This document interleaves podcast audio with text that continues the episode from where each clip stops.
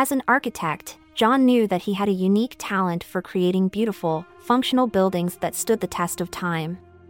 He had spent years honing his skills and perfecting his craft, and he was now one of the most sought-after architects in the city. John prided himself on his ability to create structures that were both aesthetically pleasing and practical.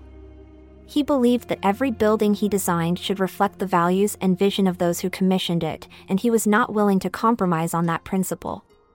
One day, John was approached by a wealthy developer who wanted him to design a skyscraper for a prime location in the city. The developer had a clear vision for the building, but John could see that it was not in line with his own principles. The developer wanted a flashy, ostentatious building that would stand out and attract attention, but John believed that it would be a monstrosity that would ruin the skyline. Despite the tempting offer and the potential financial rewards, John refused to take on the project. He knew that he would never be able to create a building that he could be proud of if he compromised his principles. The developer was angry and threatened to ruin John's reputation if he didn't accept the offer, but John stood firm. He knew that he had to remain true to himself and his beliefs, no matter the cost. In the end, John's integrity and refusal to compromise paid off.